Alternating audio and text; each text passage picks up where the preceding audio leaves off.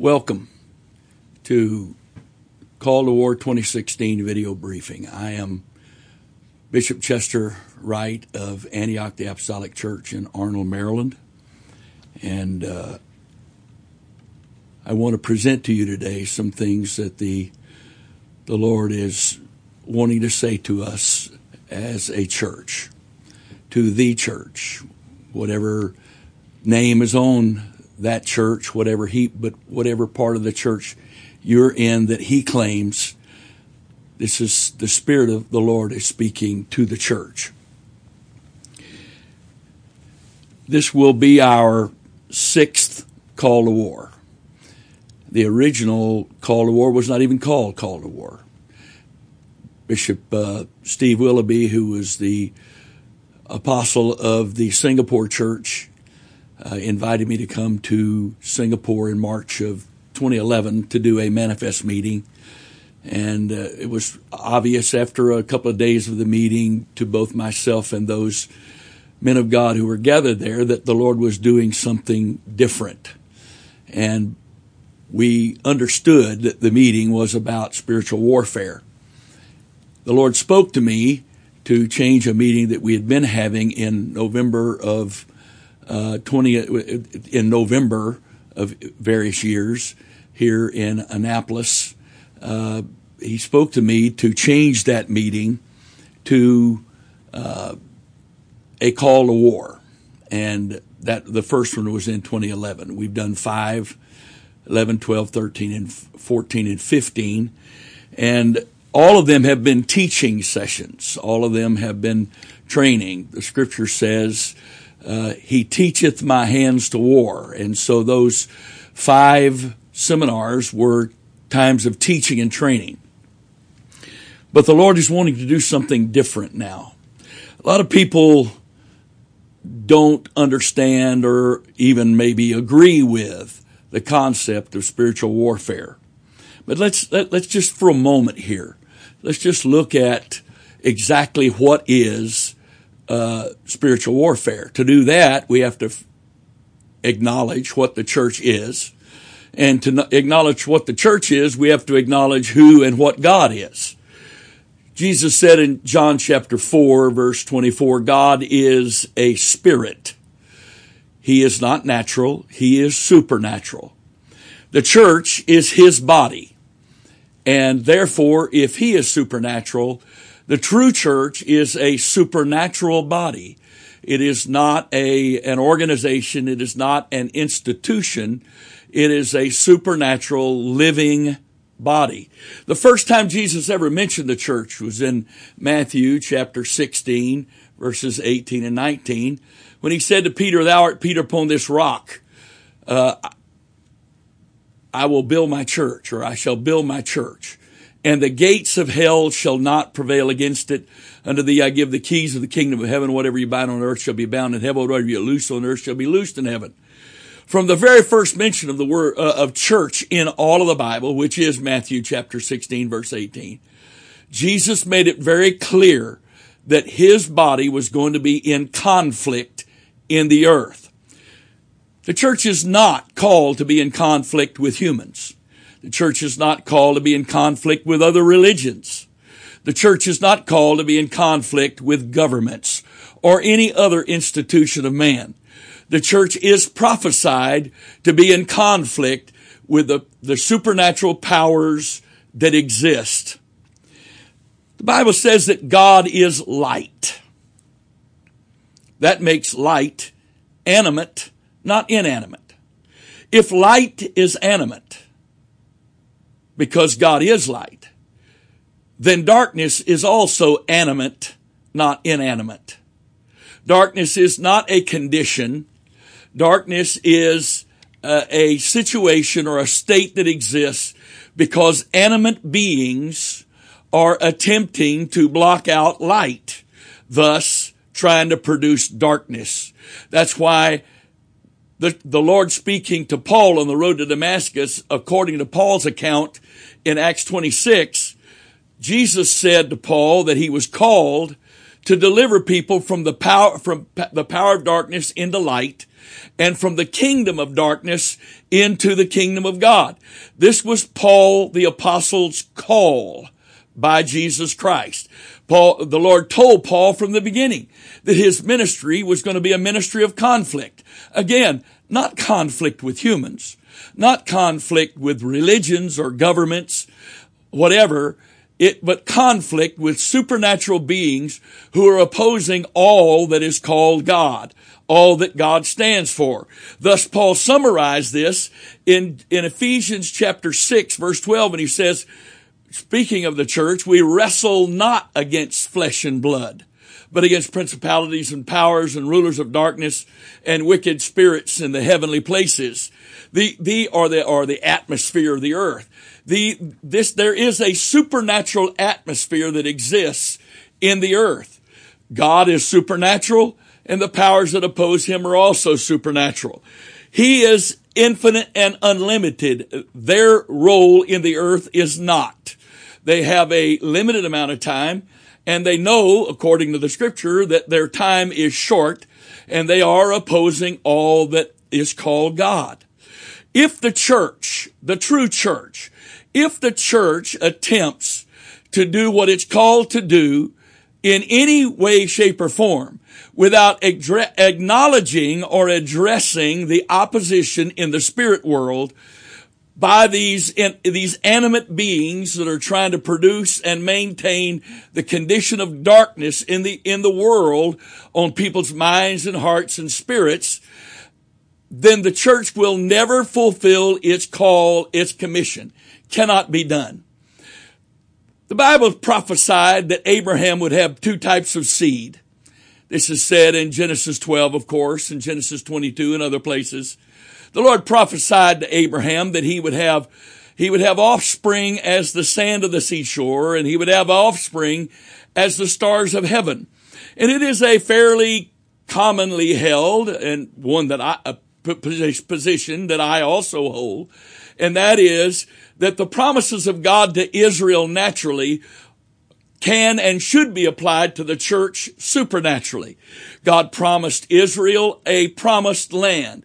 It was a physical land, a temporal land, a place you could locate with a G P S system.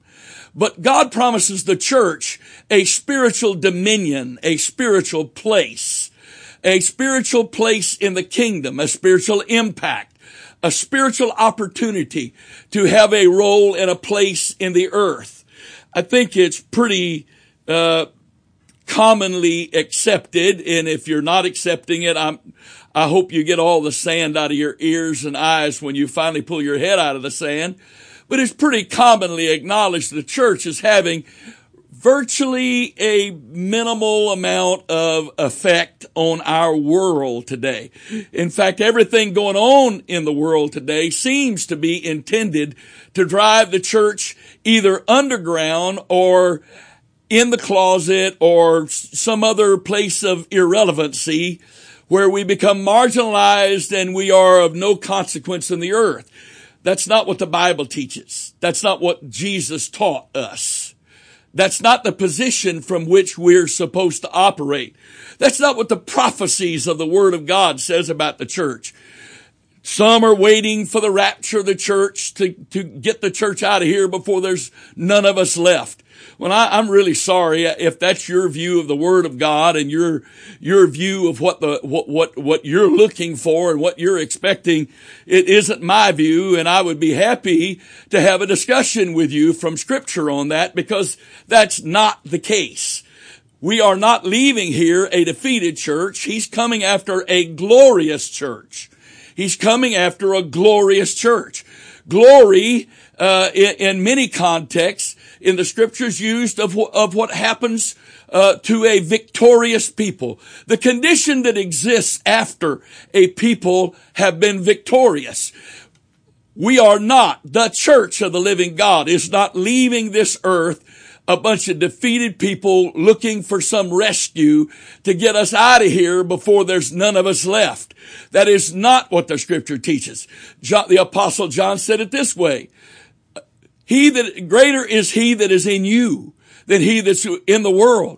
How can a people who are filled with one greater than anything and everything that's in this world be a defeated people? Simple. The reason the church can be a defeated people is that the church doesn't war. So therefore, it acquiesces. It surrenders. Denial is the same thing as defeat. If I deny there's a conflict, it's because I'm already accepting being neutralized, or as the scripture says, a prisoner of war. That's the, the translation of the Greek word that talks about captives. It's prisoner of war. I am not going to be a prisoner of war. I refuse to be a prisoner of war. I'd rather be a martyr than a prisoner of war. I would rather give myself, shed my blood in, in praise and honor to the Lord Jesus Christ than to be a defeated church. And I'm not going to be a part of a defeated church. The purpose of this, uh, this, uh, briefing is to discuss what God has spoken to me specifically, uh, and, and, and as audacious as it sounds to my own ears, as uh, improbable as it sounds to my ears and maybe yours, uh, I, as I've said many times, I just work here. I, I'm just the messenger. It's not my message, and I, it, I didn't originate this. So all I can do is do what he says do, and whatever happens because of that is between is is his it's his doing. It's up to him. It's not up to me. So uh, I want to share with you today the the uh, the plan that the Lord has spoken to me for the church uh, to go to war. Uh, the Call to War twenty sixteen is uh, scheduled to be October twenty-fourth through twenty-eighth. I was uh, I was praying uh, early in the morning on March the twenty-ninth of this year. I was praying the things the Lord gave us to pray, and uh, I was praying those things. I was speaking the covering of the authority that's been imparted to me, fulfilling the responsibility as a bishop that has I have been commissioned and ordained to, and by praying and speaking that covering over those that have uh, chosen to submit to this covering of authority spiritually, uh, I, I was praying and I was binding and loosing as uh, Jesus taught in Matthew uh, sixteen verse nineteen, and I was uh, I was participating in the kingdom of God.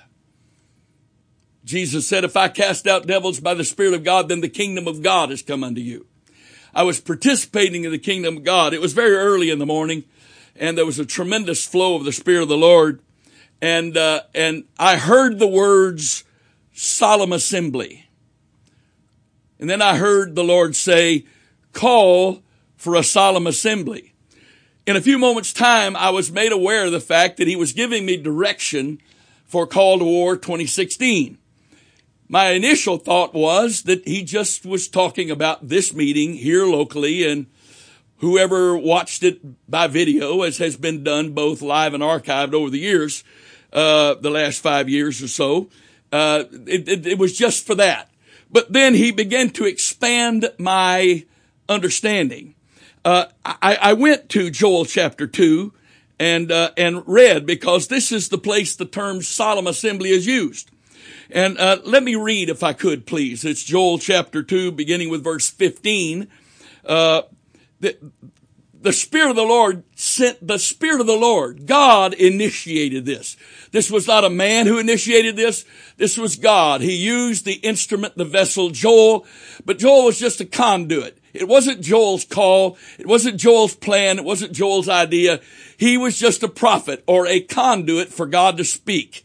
And uh, so God used this conduit named Joel to speak his word, to deliver his message, to send forth his call. It says, Joel two fifteen, blow the trumpet in Zion, sanctify a, a fast, call a solemn assembly. The Hebrew there is literally call a sanctified or a sacred gathering. Not just people getting together, but a, a, a consecrated gathering, a, a gathering for a spiritual purpose that God had called them to. And then the Lord, the Lord began to give specific direction to, for what he wanted done in this, this meeting he was calling. He said, gather the people, sanctify the congregation, assemble the elders, gather the children and those that suck the breast. Let the bridegroom go forth of his chamber and the bride out of her closet. Now, let me tell you what he just did there. He just eliminated every excuse for not participating in the meeting he was calling. Well, we just got married. Doesn't work here. Uh, well, we just had a baby. Doesn't work here. I'm too old. I'm too young. I'm too sick. It doesn't work here. This meeting that the Lord was calling in the Spirit, by the Spirit, was so important. He said, gather the people, sanctify the congregation, assemble the elders, gather the children and those that suck the breasts. Let the bridegroom go forth of his chamber and the bride out of her closet. And then he gives direction on what he wants done in this assembly. Let the priests, the ministers of the Lord, weep between the porch and the altar. And he tells them specifically what he wants to pray. And so I'm reading this the morning of March twenty-ninth. And it says, let them say, spare thy people, O Lord. Now, I was using this iPad, and my uh, Bible version allows me to touch on a word, and it will bring the Strong's definition up. And so I did that, and I I, I looked at the word spare, and according to Strong's Greek def, or Hebrew definition of this word, the word literally means cover. It means figuratively to show compassion or pity. So the word spare here is is I'm not debating the validity of the word, but the but the foundational idea of the word was cover thy people. Cover thy people. The book of Psalms frequently talks about the Lord covering his people, a covering of protection. He told the the early church, uh, the the apostles who founded the early church, in Luke chapter ten verse nineteen. He said uh, they came, they went out as he was, he sent them to, and when it, when they came back, they said, even the devils are subject unto us through thy name. And, and, and, and he said some other things. Then he said, uh, behold, I give you, the King James word is power. The Greek word is the word for authority. Behold, I give you authority to tread on serpents and scorpions and over all the power of the enemy. And get this, and nothing shall by any means hurt you. So if you have spiritual authority and you're using spiritual authority as your means and the basis of your warfare, he has promised that that same authority that you use to defeat the foe is the same authority that covers you and protects you from retaliation by that foe. If I'm using authority. Now, there are people who, who do spiritual warfare, but they don't do it from a basis of authority. They're not submitted to any spiritual authority. They, and you don't have spiritual authority in your life unless there's someone who can tell you no, and you have to listen. You, you, people debate that with me all the time. Well, let me tell you something. If that's not the principle, the way of the authority is exercised in the church, then the church is the only place in the, uh, the in the entire universe where that principle is not followed. In fact, when the centurion came to Jesus because his servant was sick, and and he said to Jesus, heal my servant, and Jesus said, okay, let's go to your house. And the centurion, the Roman army officer, says, I'm not worthy for you to come to my house.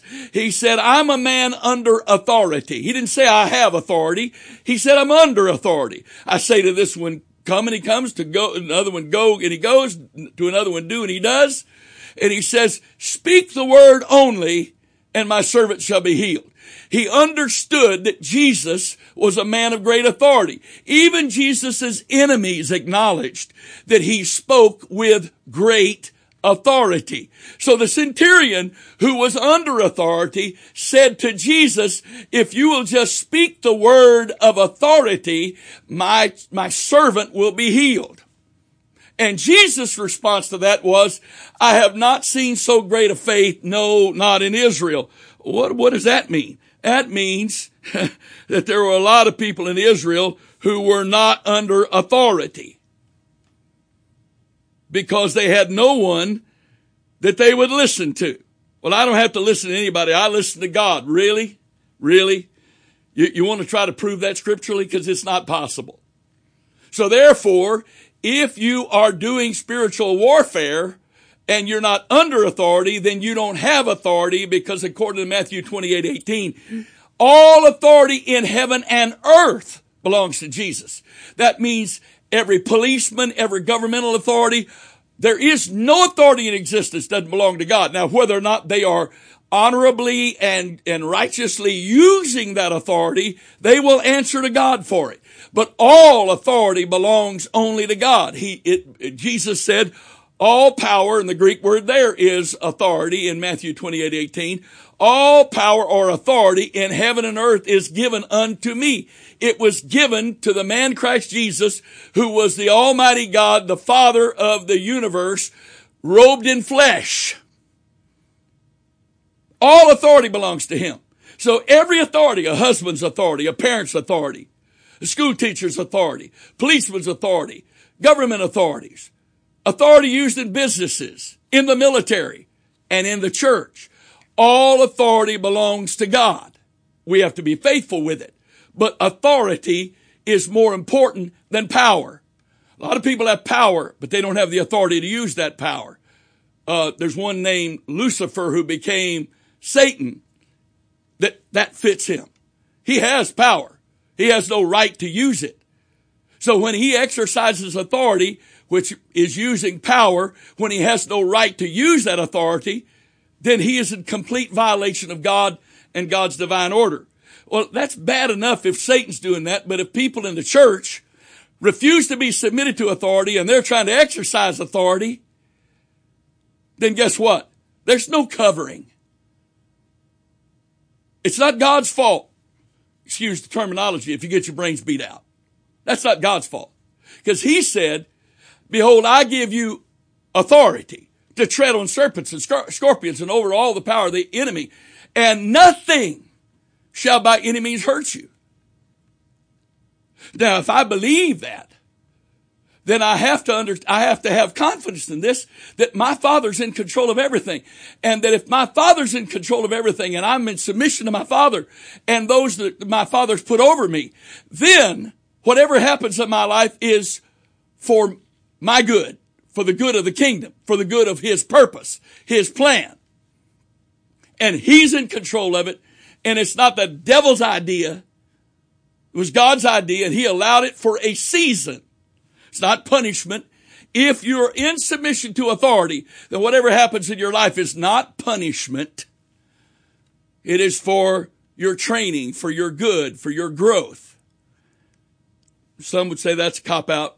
It's your, if that's the way you want to believe it, that's fine with me. That's not the way I believe it, and uh, I have great peace with the way I believe it uh, every day, no matter what's going on. Okay? So the Lord gave them authority, and they used that authority, and there was a covering of that authority. Authority, when submitted to, becomes a covering of protection.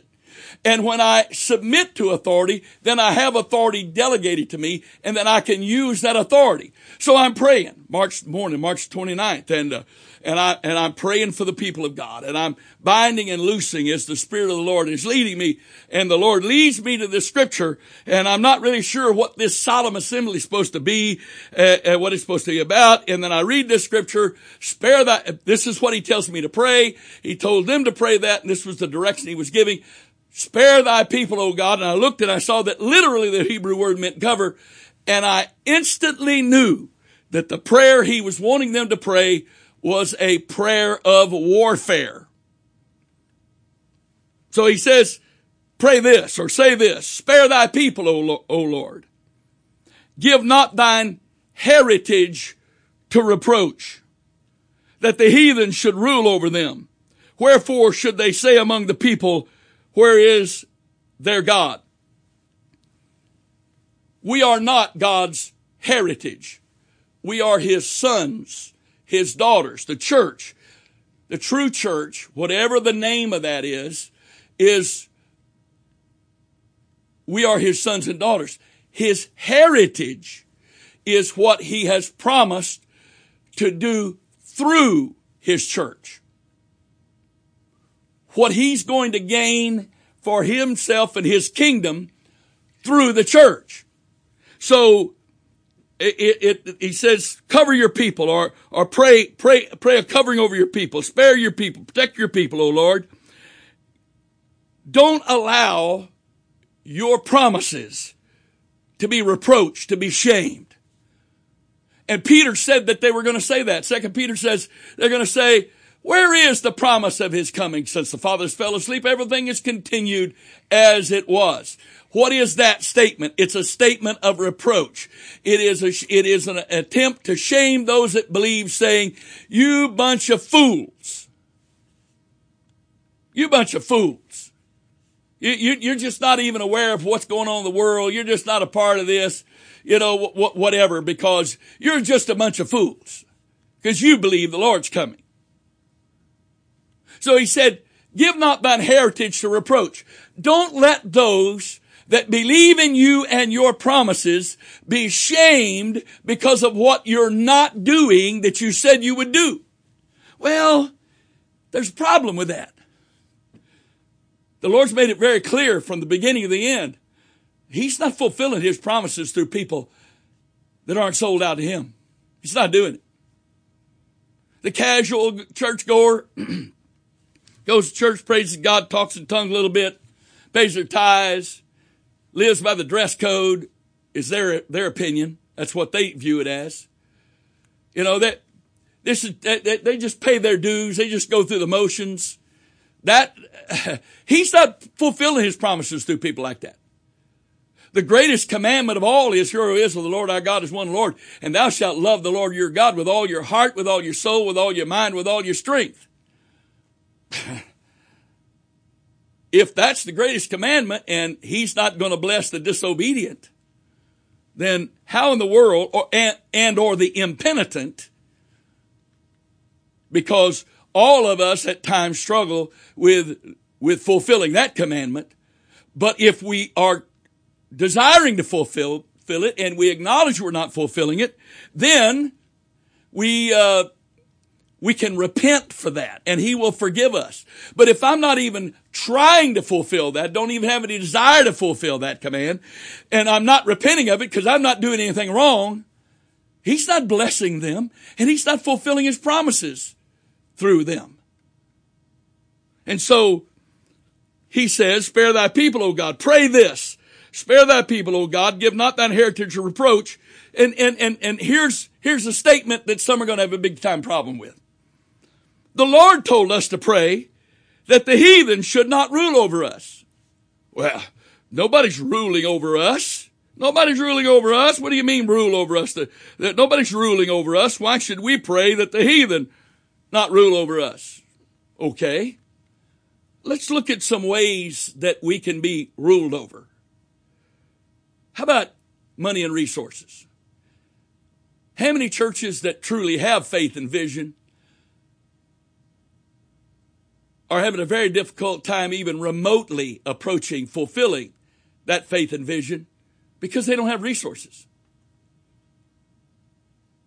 Now, Malachi made it very clear that the adversary would war against our resources. And in Matthew six and in Luke eleven, where Jesus taught us how to pray, he wasn't teaching us some prayer we we we we we can just repeat without even thinking about what we're saying. That's not what that prayer was. It was a prayer of warfare. And I don't have the time to go into the details of that. But he told us earlier or, or later in Matthew six that we're not even supposed to ask him for, as his children, we're not even supposed to ask him for food or clothing or shelter because he's our Father and he knows what we have need of. Then why would he tell us just a few verses earlier than that, that we are to pray, give us this day our daily bread? I'll tell you why. Because the Bible says no man goes to war at his own charges. And the easiest way to defeat a superior army is to cut off its supply lines. Because you cannot fight a war without men and materiel.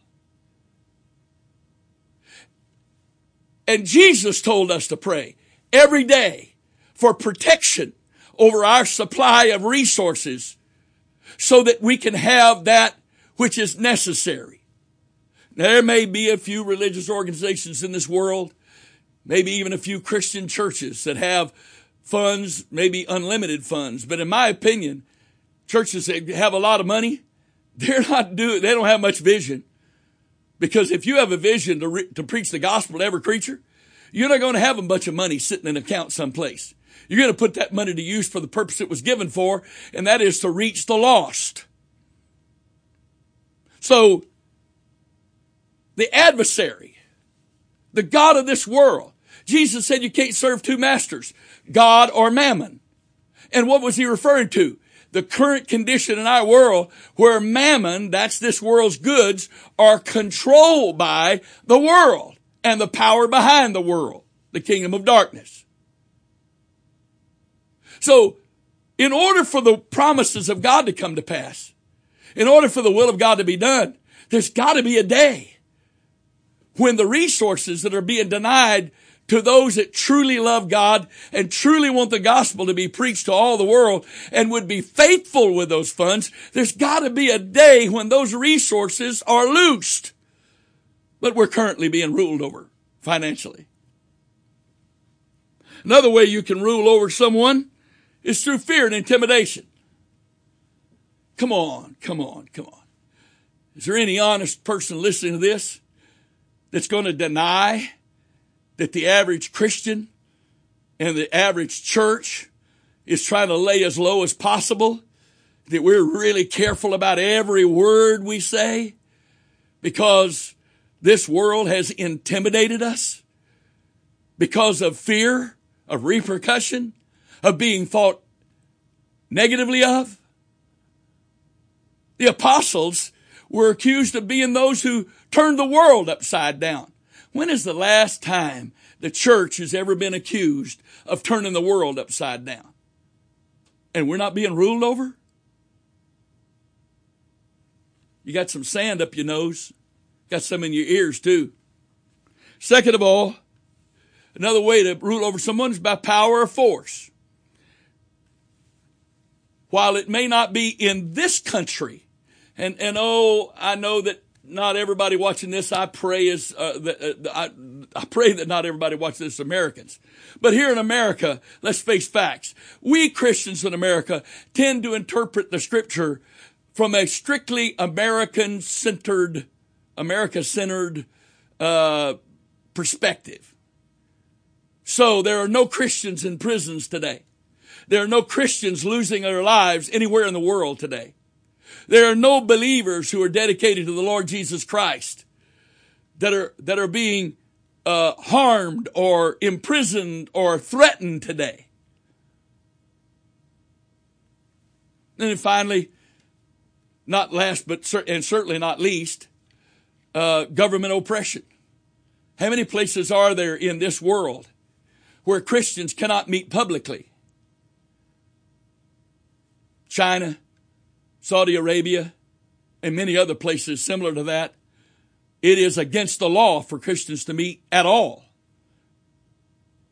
So the church, just because you have freedom in your locale, doesn't mean the church isn't experienced being ruled on or ruled over.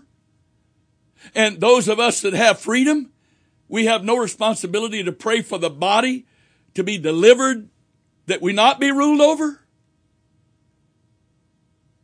Oh God, in Jesus' name, give us, give us a, a, a universal church focus so we can see the body is not the body of Christ in our country, that the body of Christ in our country is only a portion, and in some cases a small portion of the body of Christ in the earth. If if my foot is hurting me, and it's just my foot in pain, The rest of my body's aware of it, and the rest of my body will will be careful in what I what I do to protect that foot or my hand or a toothache or whatever it is that's hurting in my body. My whole body doesn't have to be sick or hurting for my for the rest of my body to protect it. When is the church finally going to be a body? So he told us in Joel that we were supposed to be praying, "Spare thy people, O God, give not thine heritage to reproach. Let not that the heathen rule should not rule over them. Wherefore should they say among the people, where is their God?" Is there anyone listening to this who could possibly deny that this is the attitude and spirit of every institution in this world? You Christians, you claim your God is God. Where is he?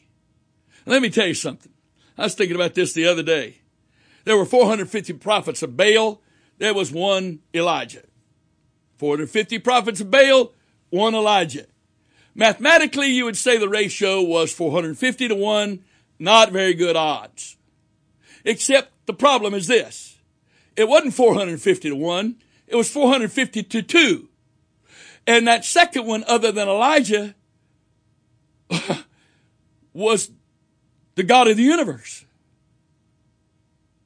So it essentially means Elijah was nothing more than a conduit for the God of the universe, which totally overshadows and makes insignificant the, the number of prophets that Baal had.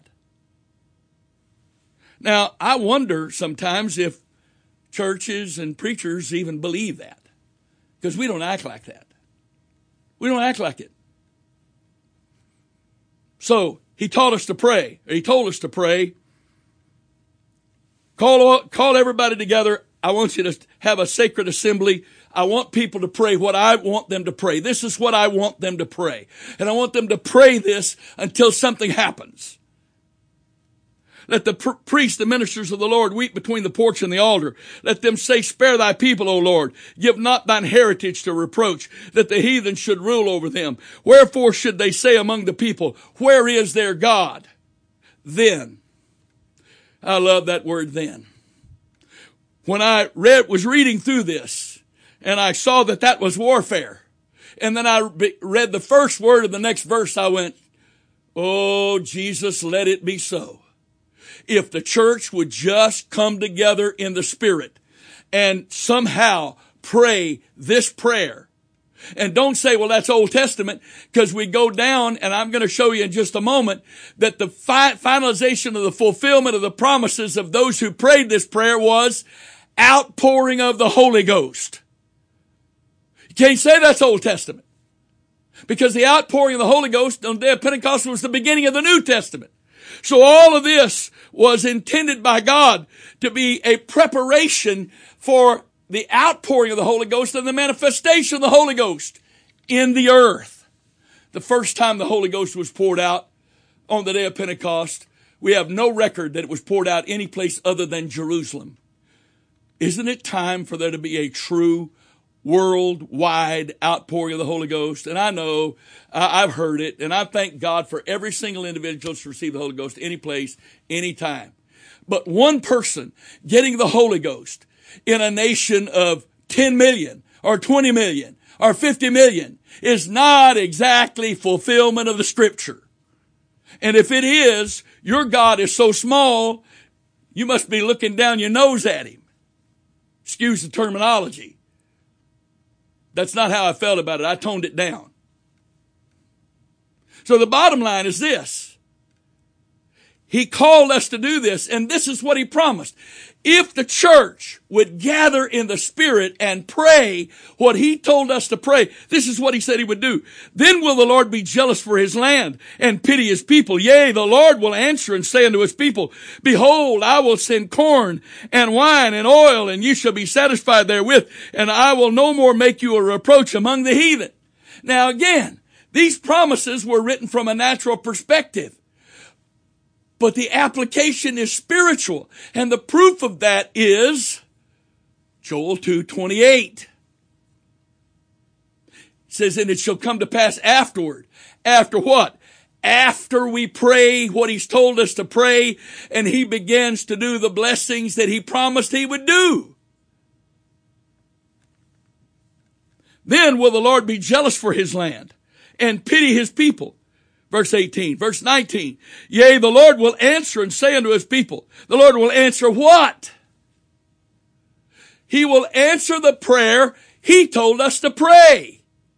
This is the book of Joel. What about the prayer Jesus told us to pray in Matthew six and Matthew uh, and Luke eleven? Does anybody sincerely pray the elements of that prayer every day? I do. And thank God for all of you out there that do. That's what we're told to pray every day. That's not a ritual. It's a responsibility. I have a responsibility as a child of God, as a recipient of the things of God, as a partaker of the divine nature. I have a responsibility, not to my flesh to live after my flesh, Paul said. I have a responsibility to all of those that have not yet received what I have. I don't have what I have because I'm better than anybody, because I'm more holy than anybody, because I deserve this more than somebody. So everybody that has this is a debtor to everybody that doesn't. And oh God, have mercy on us if we stand before the Lord in judgment and we didn't have that attitude. I wouldn't want to be you if that's your attitude, not in the judgment. So the point is, then will the Lord be jealous for his land and pity his people. Yea, the Lord will answer. Answer what? Those that are praying the prayer he specified. And, and, and, uh, the Lord will answer and say unto his people, behold, I will send you corn and wine and oil, and ye shall be satisfied therewith. I will no more make you a reproach among the heathen. These are spiritual blessings. Corn is a harvest of souls. Wine and oil is a manifestation of the Holy Ghost, both for ministry and for personal benefit. The joy of the Lord is, is the wine of the Lord. The joy of the Lord, the peace of God, all of that is, that benefits me personally. But the oil is an anointing to, to, to, to say, to see people saved, to see people healed. And he was going to, he promised to give us that in abundance. And ye shall be satisfied therewith, and I will make you no more I will no more make you a reproach among the heathen. How's that going to be? Because they're not going to be able to say anymore, where's your God? They're going to see where our God is, manifested through his people.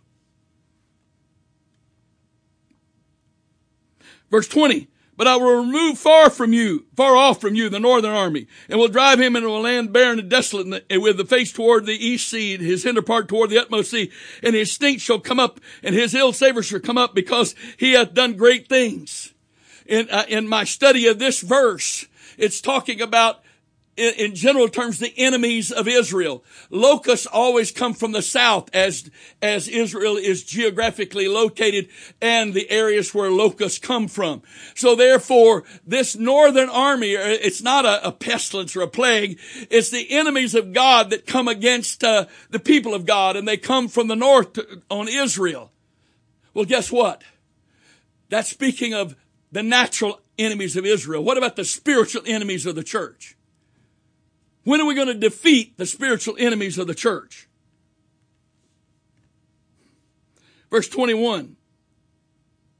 Fear not, O land. Be glad and rejoice, for the Lord will do great things. Be not afraid, ye beasts of the field, for the, for the pastures of the wilderness do spring, for the tree beareth her fruit. The fig tree and the vine do yield their strength. Be glad then, ye children of Zion, and rejoice in the Lord your God. For he hath given you, oh, praise God, he hath given you the former rain moderately. Former rain, two thousand years ago. And he will cause to come down for you the rain, the former rain, and the latter rain, the first month. Just the slightest bit of study will con- you will have to conclude that the former rain and the latter rain don't happen in the same month. So this is a supernatural thing the Lord is doing to intensify what he's going to do at the end. In the beginning, it was he gave the former rain moderately. But in the end, he's going to take all that the former rain did, the early rain does, and all the latter rain does. He's going to put it all together. It's all going to happen in a short amount of time. This is the promise of God to those who pray this prayer. and the floors shall be full of wheat, great harvest of souls, and the fat shall overflow with wine and oil. Previously in the in these verses, he's he's going to give you enough to be satisfied, but this is going to overflow, meaning it's going to be so much it's going to bless everybody that comes in contact with it. Verse verse twenty-five, and I will restore to you the years that the locust hath eaten, the cankerworm, the caterpillar, the palmer worm, my great army which has sunk in among you. Another prophet said it this way: I speak to the north, give up; to the south, keep not back; to the east, to the west. Release the sons of God, the children of God, to come back to the Lord. The question is, where are we going to get all these laborers for this kind of promised harvest from God? Where are we going to get that from? When all those backsliders are already out, they're out there, they've already at one point in their life learned how to pray. They learned the word. They learned the doctrine. And for whatever reason, they backslid. And they're scattered to the north, south, east, and west. But a part of this promise is he's going to bring those backsliders back. He's going to restore them to the kingdom, to join up with us who are who have been faithful, the elder brother and the younger brother. The check of the attitude of both. Come together to be laborers in this promised end-time harvest. Man came back to our church that had been here for many years, and he's been gone for many years now, and he came back a couple of a month or so ago, and and I looked at him and said, hey, I'm so glad you're back, and I'm believing for others like you to come back. And I said to him, you know why that is? He says, why? I said, well, first of all, because I love you. Second of all, because you already know how to do everything. You know how to pray. You know how to teach Bible studies. You know what the Word of God says. You know how to worship. You know how to care for people. And he looked at me with the most solemn look on his face and said, I know how to do everything. It wasn't a statement of pride. Wasn't a statement of arrogancy. It was a confession. He realized that all he needed to do was be forgiven and restored.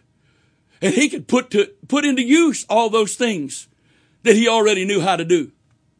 Where are all, where are all the laborers going to come from? Out there. They're out there. They're the seed of the Lord. It's going to be brought from the north, south, east, and west. In Jesus' name. Verse twenty-six, and you shall eat in plenty and be satisfied, and praise the name of the Lord your God that hath dealt wondrously with you. And my people shall, shall never be ashamed. The first benefit is the people of God are going to be uh, elevated in Him. Not them, but in Him they're going to be elevated. And all their shame's going to be taken away. In one, one scripture, I believe it's Isaiah sixty-one, he said, for your shame you shall have double. Well, I'll take triple or quadruple. How about you? Because I've had a lot of shame. And then he says this, verse twenty-seven. And ye shall know that I am in the midst of Israel, and that I am the Lord your God, and none else, and my people shall never be ashamed. I, I, I had ministers and people say to me as a young man, a young preacher, oh, don't talk about the devil. Hey, you'll get him stirred up. You'll get him angry with you. And I, I think to myself, really? So you fear the devil more than you fear God? You fear what the devil can do to you more than what God could do if you're not faithful to Him? Really? And, uh, oh, and the heathen's not ruling over any of the church through that? Shut your mouth. Don't stir the devil up. Things could get bad. I tell you what, if you're afraid of stirring the devil up, then when he visits the throne the next time, maybe the Lord will bring your name up and stir him up against you to try to get your attention. I'm not trying to be mean. Well, I'm not called to, to be intimidated. God has not given us the spirit of fear, Paul said, Second Corinthians chapter one, verse seven. God's not, or, uh, God's not given us the spirit of fear. Th- that's the only time that Greek word fear is in the scripture. It's not phobos, fear, or terror. It is the word for timidity, which is the root of intimidation, which is shame. God has not given us the spirit of fear or timidity to be intimidated, but He's given us the spirit of power, the spirit of love, and the spirit of a saved mind. That's what he's called us to. God has called us to that. He's called us to that. He's called the, the supernatural body called the church. He's called the church to that. That's what he's called us to. Now, you know, I, I know, I know, I know. The scripture says, except a man be born again, he cannot see the church. And then later, two verses later, Jesus said, except a man be born again, he cannot enter the church. Well, some of you might now, right now, maybe say, wait, wait, that's not what it says. That's what we practice and believe. You're right. It doesn't say that. That's what we practice. That's what we believe. So guess what? It's not good enough to be in the church. In the church. Except a man be born again, he cannot see the kingdom of God. Except a man be born of water and the Spirit, he can't enter into the kingdom of God. Paul, John the Baptist, Jesus, and the apostles all preached the gospel of the kingdom. We preach the gospel of the church. Come to church, come to church, come to church. Paul, Paul clearly stated in Acts twenty-six, in his testimony, that what, what, what that, the, the voice speaking to him on the road to Damascus said didn't t- tell him he was being put in the church. That's a given. He was being put in the kingdom of God to be in conflict with the kingdom of darkness over souls being saved. But does most of the church act like they believe that? Nah, nah. Tomorrow, people that call themselves to the church, and the, even those, many of the true church, will get together tomorrow and we'll go through our little ritual, our little liturgy, and we'll just, you know, we'll do what we always do, and we'll feel good, and we'll have good church, and we'll go home, and nothing eternal will be done, and we will condemn ourselves by our smug satisfaction over how we, good a church was, because we don't care about the lost. Oh, I know, I know, I can hear you right now. That's not fair. That's not right. Really? Then don't tell me you care. Show me you care. More importantly, I'm not your judge. Don't tell God you care. Show him you care. Because if you're not showing him you care, he doesn't believe you care. I was uh, studying, preparing for Call to War twenty thirteen, and I was, I was trying to really understand warfare in the Scripture, and and try to learn from war, the examples of warfare. I mean, the, the Bible calls the Lord the Lord of hosts, and the word Lord of hosts is literally the Lord of armies, the Lord of heaven's armies. So the angels of heaven, God's angels in heaven, are actually referred to as armies. For what? Uh, you know, you usually have armies to fight, to win victories, and to exercise dominion so you can have government. That's usually what angels are for. And so I was trying to understand various wars, and I was going back and and I was looking again at the promise that uh, that Jesus said when the church was established, that, you know, the, the, the gates of hell won't prevail against you. And I went back to I went back to uh, uh, uh, Genesis twelve and Genesis twenty-two, God's promises to Abraham, and God told Abraham that his seed would possess the gates of his enemies. Kind of sounded like Matthew sixteen eighteen, doesn't it? A little bit. And then that wasn't far enough back. I went all the way back to Genesis three, where the first time war is mentioned. And he said to the serpent, after he is cursing the ground and he's cursing with all of that, he said to the serpent, you're going to crawl on your belly from now on, and you will bruise the woman's seed's heel, but he will bruise your head. And there's a parallel to that. It's Romans sixteen and twenty. The God of peace shall bruise Satan under your, your feet shortly. Not under his feet. The only feet God's got today is the feet of his body. His feet. Your feet. My feet. The church's feet. The God of peace shall bruise Satan under your feet shortly. So at the cross, and everybody that's a benefit been benefited by the cross, we are called to participate with the God of peace in bruising Satan's head. That's what we're called to do. But I was studying that. The Lord said, uh, if you want to understand the future, you got to understand the past. Well, I was already in the beginning of Genesis, and I said to him, well, how far back are we talking about? And he said to me, well, how far back do you want to understand? And I said, are you challenging me? He didn't say anything. I said, okay, who are you? And where did you come from? Is that far enough back for you? And immediately, he paraphrased Psalms ninety and verse two to me. From everlasting to everlasting, I am God.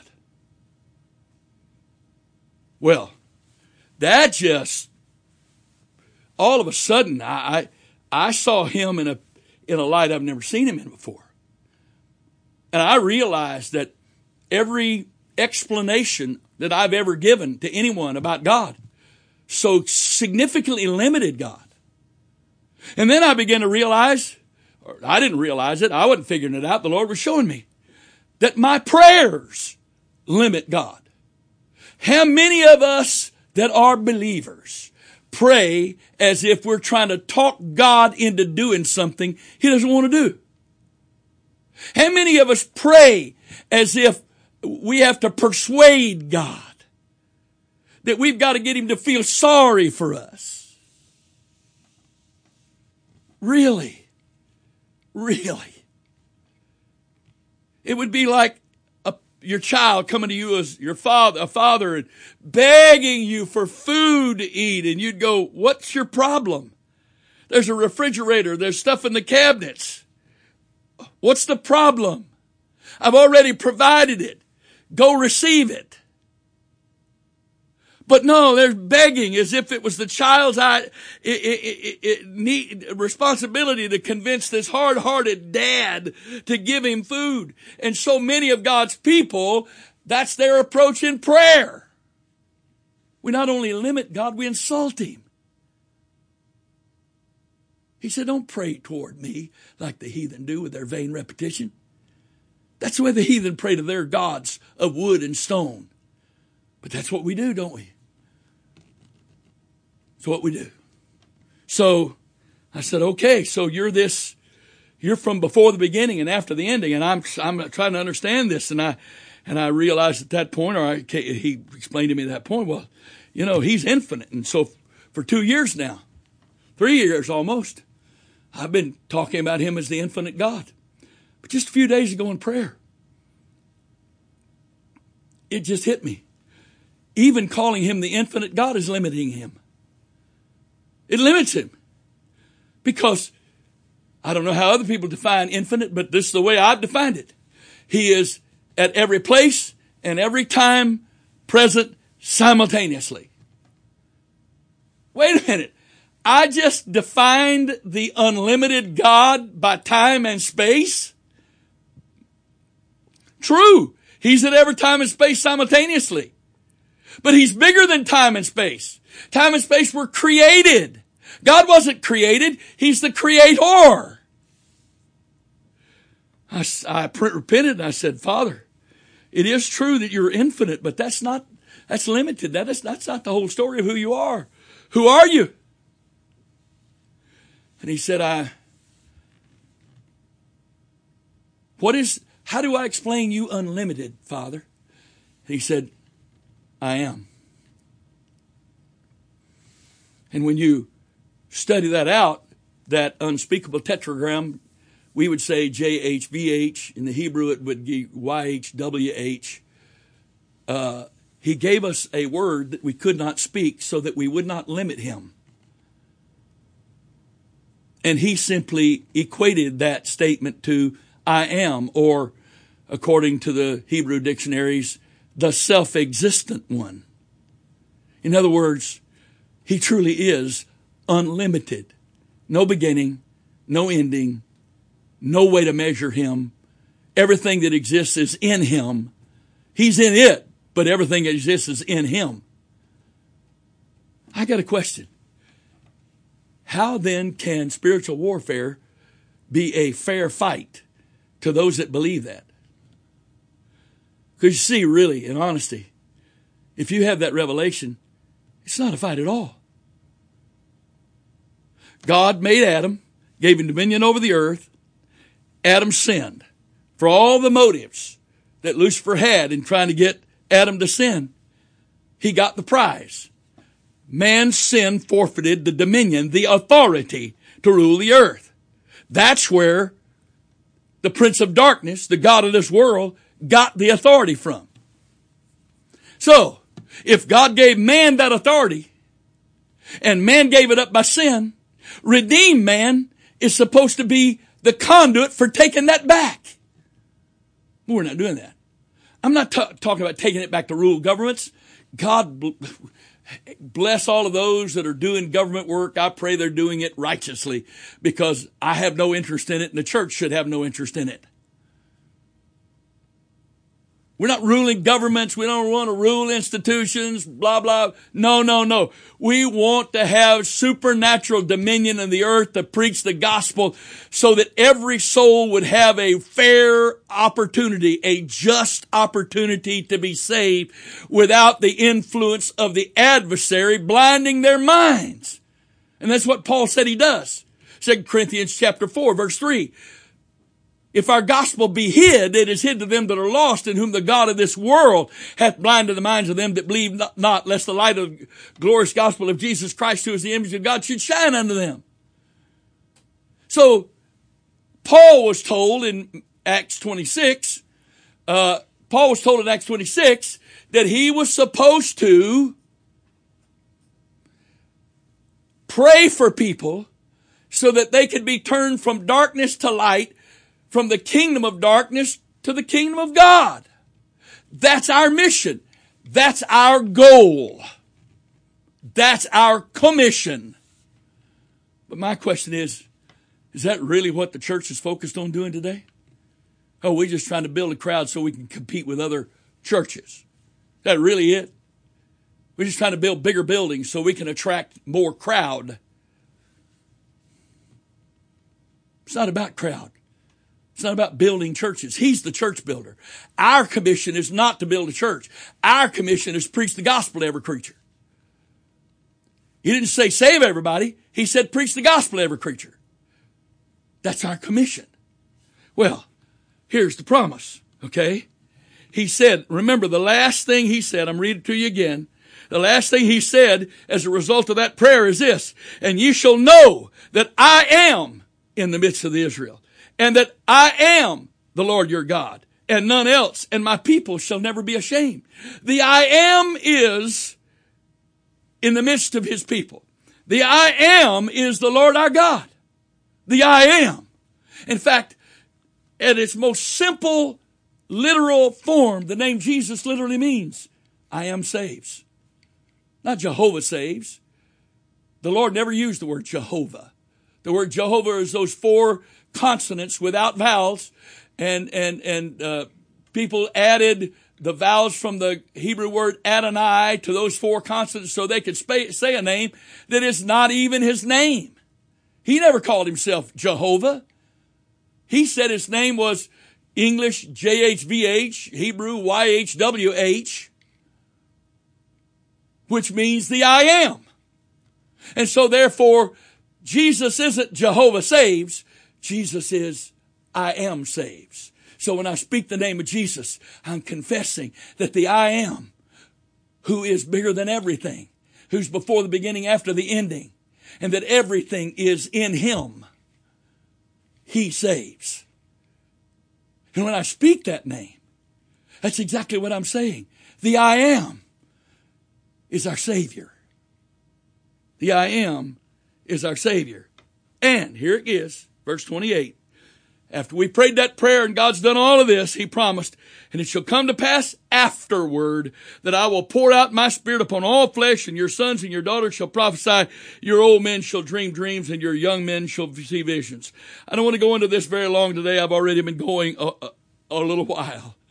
Uh, but I will in the future briefings. I'm going to have a, a briefing on July ninth, July thirtieth, and August twenty-seventh, maybe more to come after that. But the next briefings will be on those days. It's on the, the, the screen. Uh, it should be on the screen as you're watching at some point during this. And also it will be on the website and also on Facebook and Twitter. Future briefings, July ninth, thirtieth, and August twenty-seventh. In those future briefings, I want to go into more of the, the scriptural basis for all of this. But today I'm trying to introduce the subject. So I, I was praying about this, and all of a sudden the Lord, the Lord said to me, I have never called you or instructed you to ask those that were participating in Call to War to prepare themselves in advance. And I said, Lord, I no, you haven't. I haven't felt any direction from you to do that, and I wasn't going to do it on my own. He said, but I'm doing it now. And I said, okay, what is that direction? He said, I want the solemn assembly prepared for through Daniel's twenty-one days to victory. Again, I don't have time to go into all the details of this now. We'll cover it in one of the future briefings. But very, very briefly, and again, I am prepared to prove this scripturally and historically. But the prayer of Daniel nine and the prayer of Daniel ten are the same exact prayer and situation from two different perspectives. Daniel nine is from Daniel's perspective. Daniel ten is from the angel, the messenger of God's perspective. You put the two of them together, you've got one incident or one situation. And here's the point. Daniel didn't have a visitation of God say, you need to pray twenty-one days. That wasn't it. The Bible says he was reading the book of Jeremiah and saw that Jeremiah prophesied that Israel was only going to be in bondage in Egypt for seventy years. And he saw that those seventy years were almost expired. So his faith in the word, revealing timing, caused him to begin to pray and repent for the, for Israel, so God could forgive Israel and restore them to their promised place. He didn't call it spiritual warfare. In fact, the angel revealed to him what was going on in the spirit in chapter ten, what was going on in the spirit while he prayed in chapter nine. Chapter nine tells you the things that Daniel prayed. He repented for the people of God. God is calling us to repent for the church. Oh, I can hear it now. Screams and hollers. The church doesn't need to repent. Really? Okay. So the church, nobody in the church have committed these sins. My people have forgotten me days without number. Church doesn't need to repent for that. So we go through the motions of prayer. We say our verbiage, our hallelujahs, our Hail Marys, our Our Fathers, our Thank You Jesuses. And he does what in response to that? How does he answer those prayers? Oh, yeah, yeah, I know, I know. We Pentecostals, apostolics, we We pray, yeah, we pray sincerely. Oh, Lord, forgive me of my sins. I want to make sure I'm saved today. And here's my list of things I need you to fix today. And I'm busy, so I won't be able to itemize them all today. But you, you know what they are. I know your word says you know what I need. And so therefore, I need you to take care of this today. I want to see how you're doing. How much do you love me, Father? Take care of all this for me. Really, really, that's prayer. He said, my people have forgotten me days without number. There's no relationship in any of that. That's the first and foremost thing for redemption and reconciliation. God and Adam had a relationship. Sin breached that relationship. Man lost that relationship with God. So the first and foremost purpose of salvation is to restore us individually to relationship with Jesus. So are we practicing or participating in the benefits of salvation or and the purpose of salvation for us personally, which is true relationship with the Father? I mean, Adam and God fellowshipped every day, all day long, indirectly and very specifically, kind of face to face, at least once a day. Do we do that? If we don't, don't you think we need to repent individually and as a church? Oh, how about the prayer Jesus prayed in Luke seventeen? You know, the church started off as one church, one body. And Jesus, foreseeing what would happen, prayed for the church that they might be one. So you mean we don't have anything to repent of as people who name the name of Christ, that we're all in these little uh, uh, uh, organizations and little cliques? It's all been separated out. We claim by doctrine, but most of it is by power-hungry people or people with, with agendas that are not scriptural, like the dividing of the apostolic revival in the thirties and the forties over racial grounds, among other things. So we have nothing to repent for. The body of Christ is divided so much in the earth, it, it, it, it, it, it, we, we don't even know who all's in the body. We don't even know what all is the body. And we don't have anything to repent for? If we're satisfied with the body of Christ being so divided? And again, he gave us specific instructions that are our responsibility to pray every day for his name to be manifest in the earth, for his kingdom of God, his kingdom to come in manifestation in the earth, for his will that's in heaven to be loosed in the earth through his conduits, for the kingdom, for, for the provision of the, of the kingdom and the, and the battle to be supplied, the supply lands be, to be protected, that the grace of God, the Spirit of God, the Word of God would reveal whatever grudges we've got in our hearts so that we can remove every advantage that, that we would be giving to the adversary. That we would, the Spirit of God, the fear of, the fear of the Lord would convict us of our sins, and that he would give us the, the spirit of repentance so that we could be forgiven.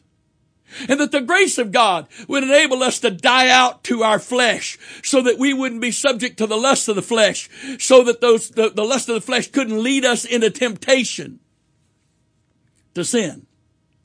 And that we would exercise authority over the kingdom of darkness so that we're not only delivered from the evil one, but he is delivered into our hands, so that we can bind his kings with chains and his princes with fetters of iron, which is the heritage of the saints of the Lord. And the motive check prayer, that we make sure that all that we do and everything we pray is for his power, his glory, for his kingdom, for his, for him and not for us. Do we pray that? Do we pray his per- specific prayer request? Thrust out laborers into your harvest, Father, whatever it takes. Do we pray that? So are we praying his prayer requests? Not much. So we have nothing to repent over? And I'm not going to go into more. You don't think the church has anything to repent for?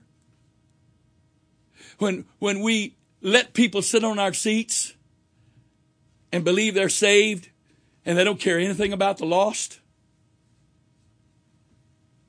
because we want their money, need their money in our minds. We have nothing to repent over. So Daniel repented for the, for the people of God. And he was so urgent for the need that he fasted, and we call it a Daniel fast. He went without uh, meat and pleasant bread and strong drink. Uh, He didn't plan to go twenty-one days. He just prayed. He wanted to pray till he got an answer.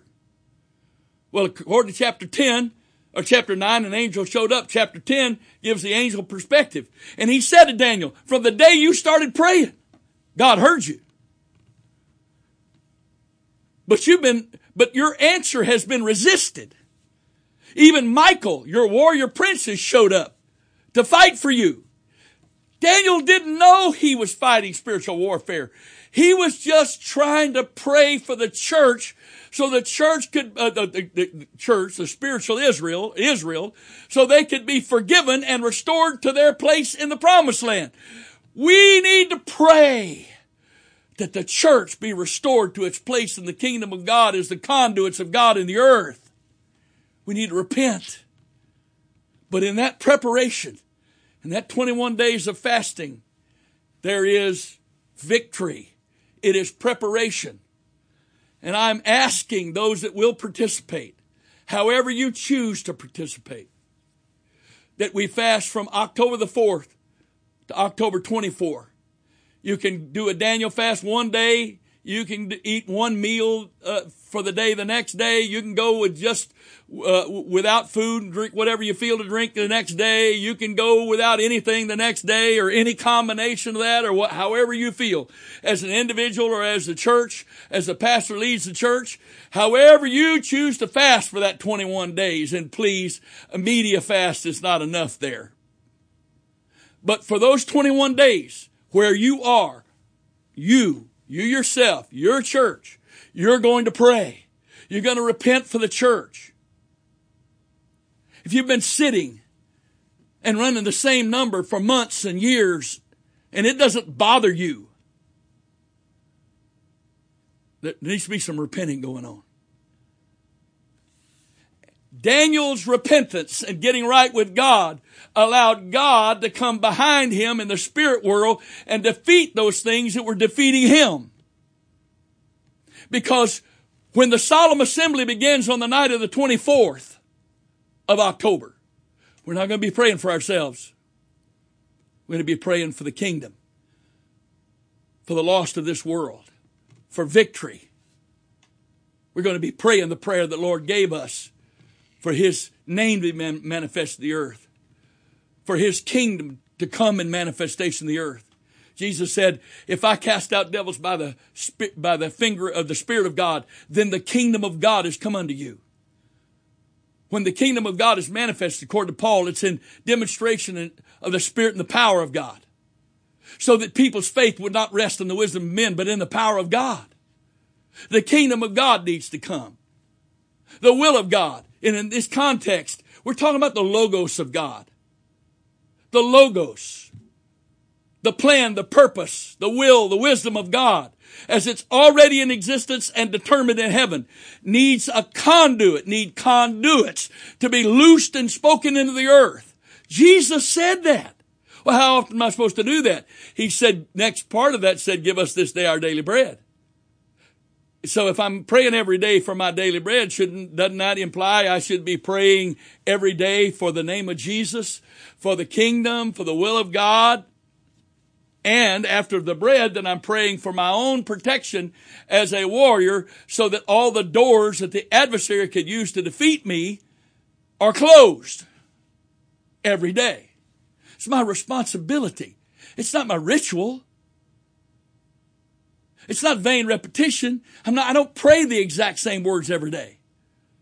Some days it takes hours to pray all of that as the Spirit leads. Some days I have to pray it in an hour or less.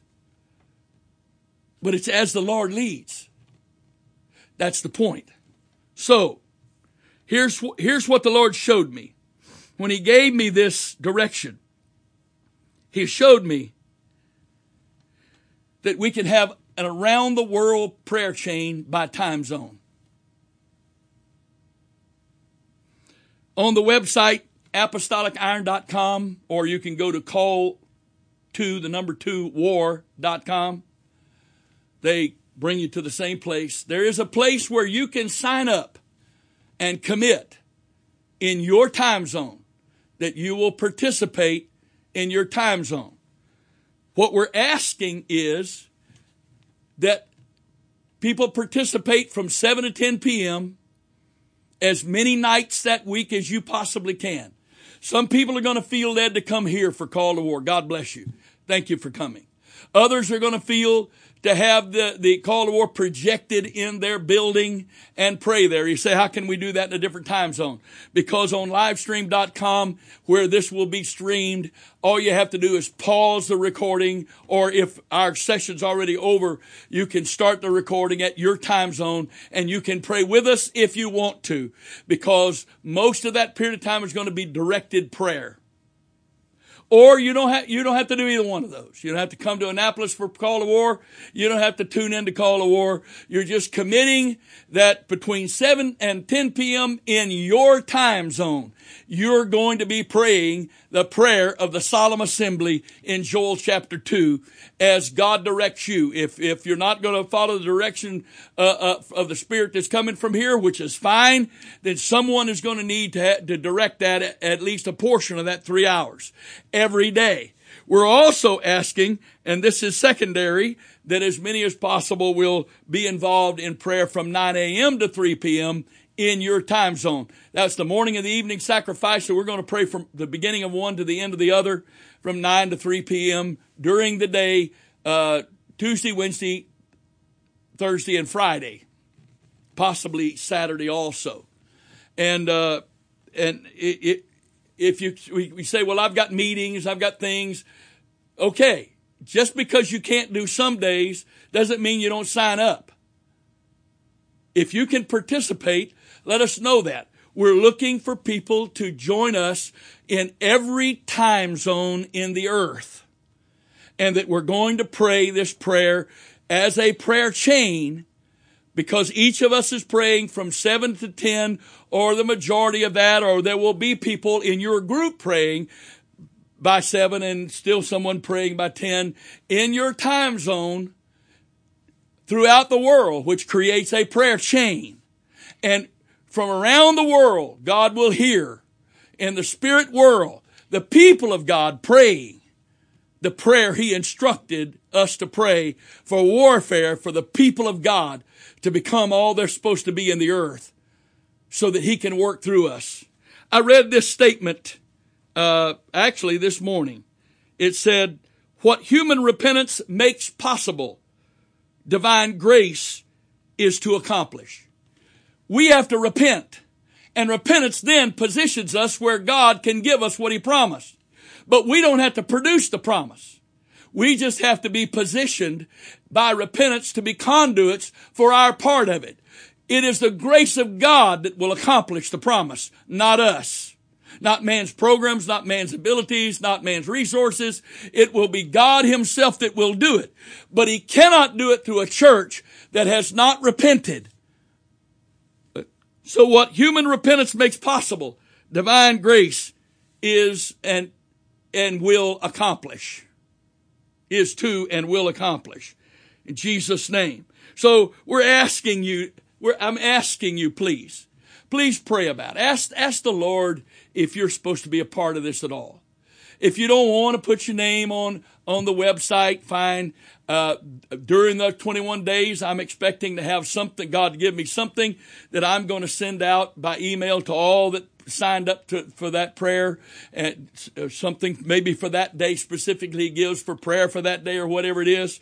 This is the beautiful thing to me. Again, Daniel didn't even know he was praying spiritual warfare.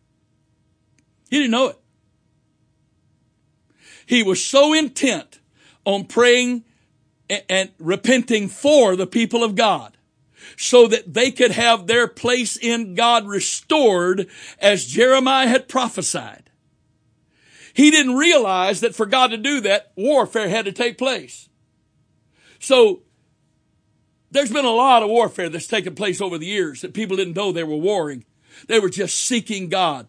The old timers called it, they prayed until they prayed through, or they would pray until there was a breakthrough. Breakthrough what?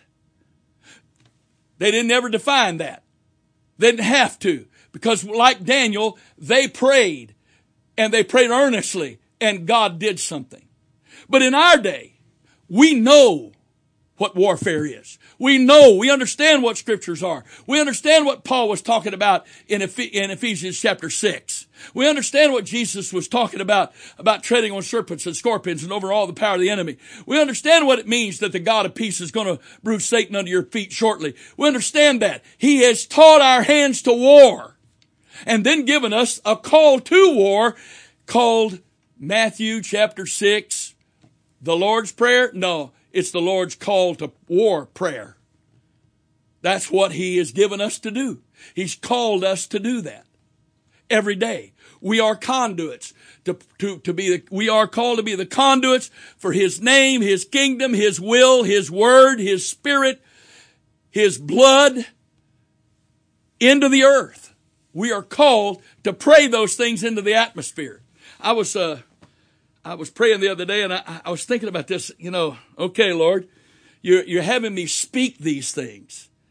How are they going to be done? And He said, you really never have understood how my logos works, have you? I said, obviously not.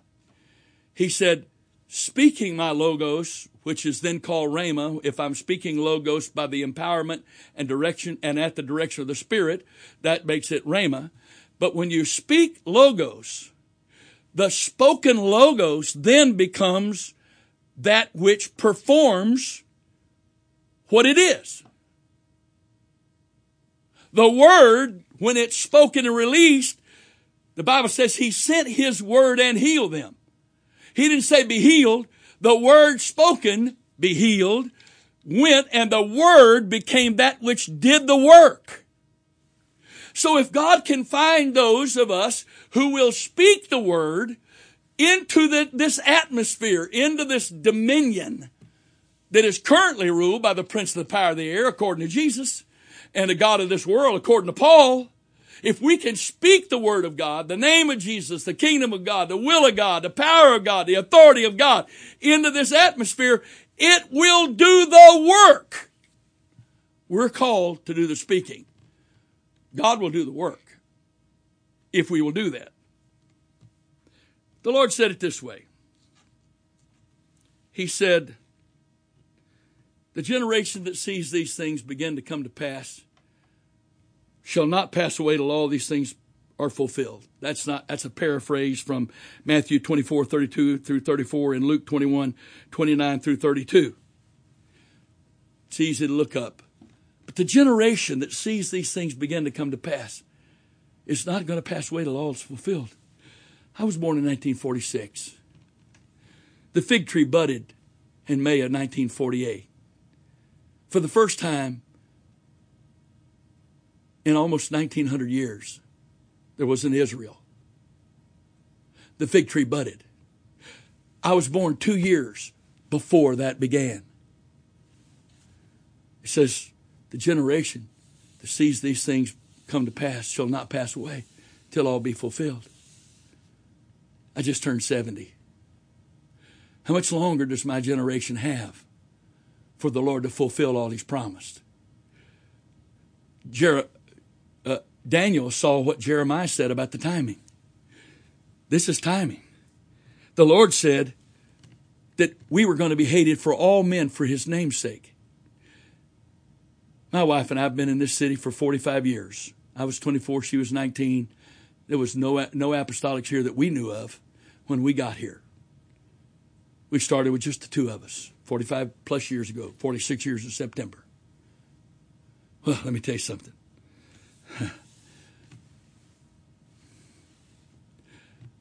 Even after all these years being here, we could probably drive a half mile up here to Safeway and interview the people walking those aisles. And I guarantee you, fifty percent or more of them would have never even heard the name Antioch. They wouldn't even be able to spell the word apostolic. How can they hate what they don't even know exists? Which is the case in ninety-nine point nine nine nine percent of every church in every town, city, and village in this world. Now, okay, if the village is small enough, they more may know of you, but the bigger the place gets, the less that knows. So what is it that's going to happen that's going to cause every man, woman, and child in this world to have to consider whether they agree with or disagree, approve of or disapprove of, love, believe in, or reject, and don't believe in the name of Jesus? What? Something's got to happen. So are we just supposed to sit back, get, get in our recliner, get us some iced tea to drink, just wait for the Lord to do that? Or are we supposed to do what the Lord called Daniel to do, what, what the Lord told the people of God through Joel to do? Are we supposed to to let His Spirit position us so that we can participate in the fulfillment of those things? That's what I believe. That's what I believe. That's what I believe. This is the direction the Lord has given me. I told Him this morning, I said, Father, this I didn't initiate this. I didn't ask for this. You gave me this. I can't make this happen. All I can do is speak your word, and what you do with it is up to you. I will pray and speak your word, but what happens then is up to you. I'm asking you, please, to, to pray about, consider. Uh, I'm asking you to consider participating. It's October, and I I know I've got friends that have already told me, well, I've got things, I, I got some, I got this to do and that to do. That's fine, but it's a whole week. And if you can't pray seven to ten, you can't find any time during that day, each of those days, to pray. And surely there are churches that are able to join in prayer, whether they join online or not. But all I'm asking you to do is, if you're willing, is to go to apostolic iron dot com or call the number two war dot com and just sign up and let us know what time zone you're going to be in. And, and uh, I'm asking for your email address, and I promise you the only reason we, the only thing we'll do with that email is I will communicate with you specifically about Call to War. I'm going to be sending out those dire- those directives, uh, ideas, thoughts of things to pray for as the Lord gives me during the twenty-one days, et cetera. And I'll keep you posted on the other, all the other things that are happening. Uh, I pray that the Spirit of the Lord has borne witness with your spirit, and as you pray about this, He will further confirm to you that this is Him and it's not a man, that this is Him, it's not an organization or a group of people, that this is Him, and that if He can get His people to pray, He can fulfill His promises. He cannot fulfill His promises to and through a prayerless people. He can't do it.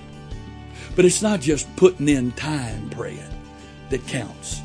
It's participatory prayer in His promises, prayers that participate in His promises, prayers that participate in His directives, prayers that participate in His kingdom, prayers that participate in His purpose.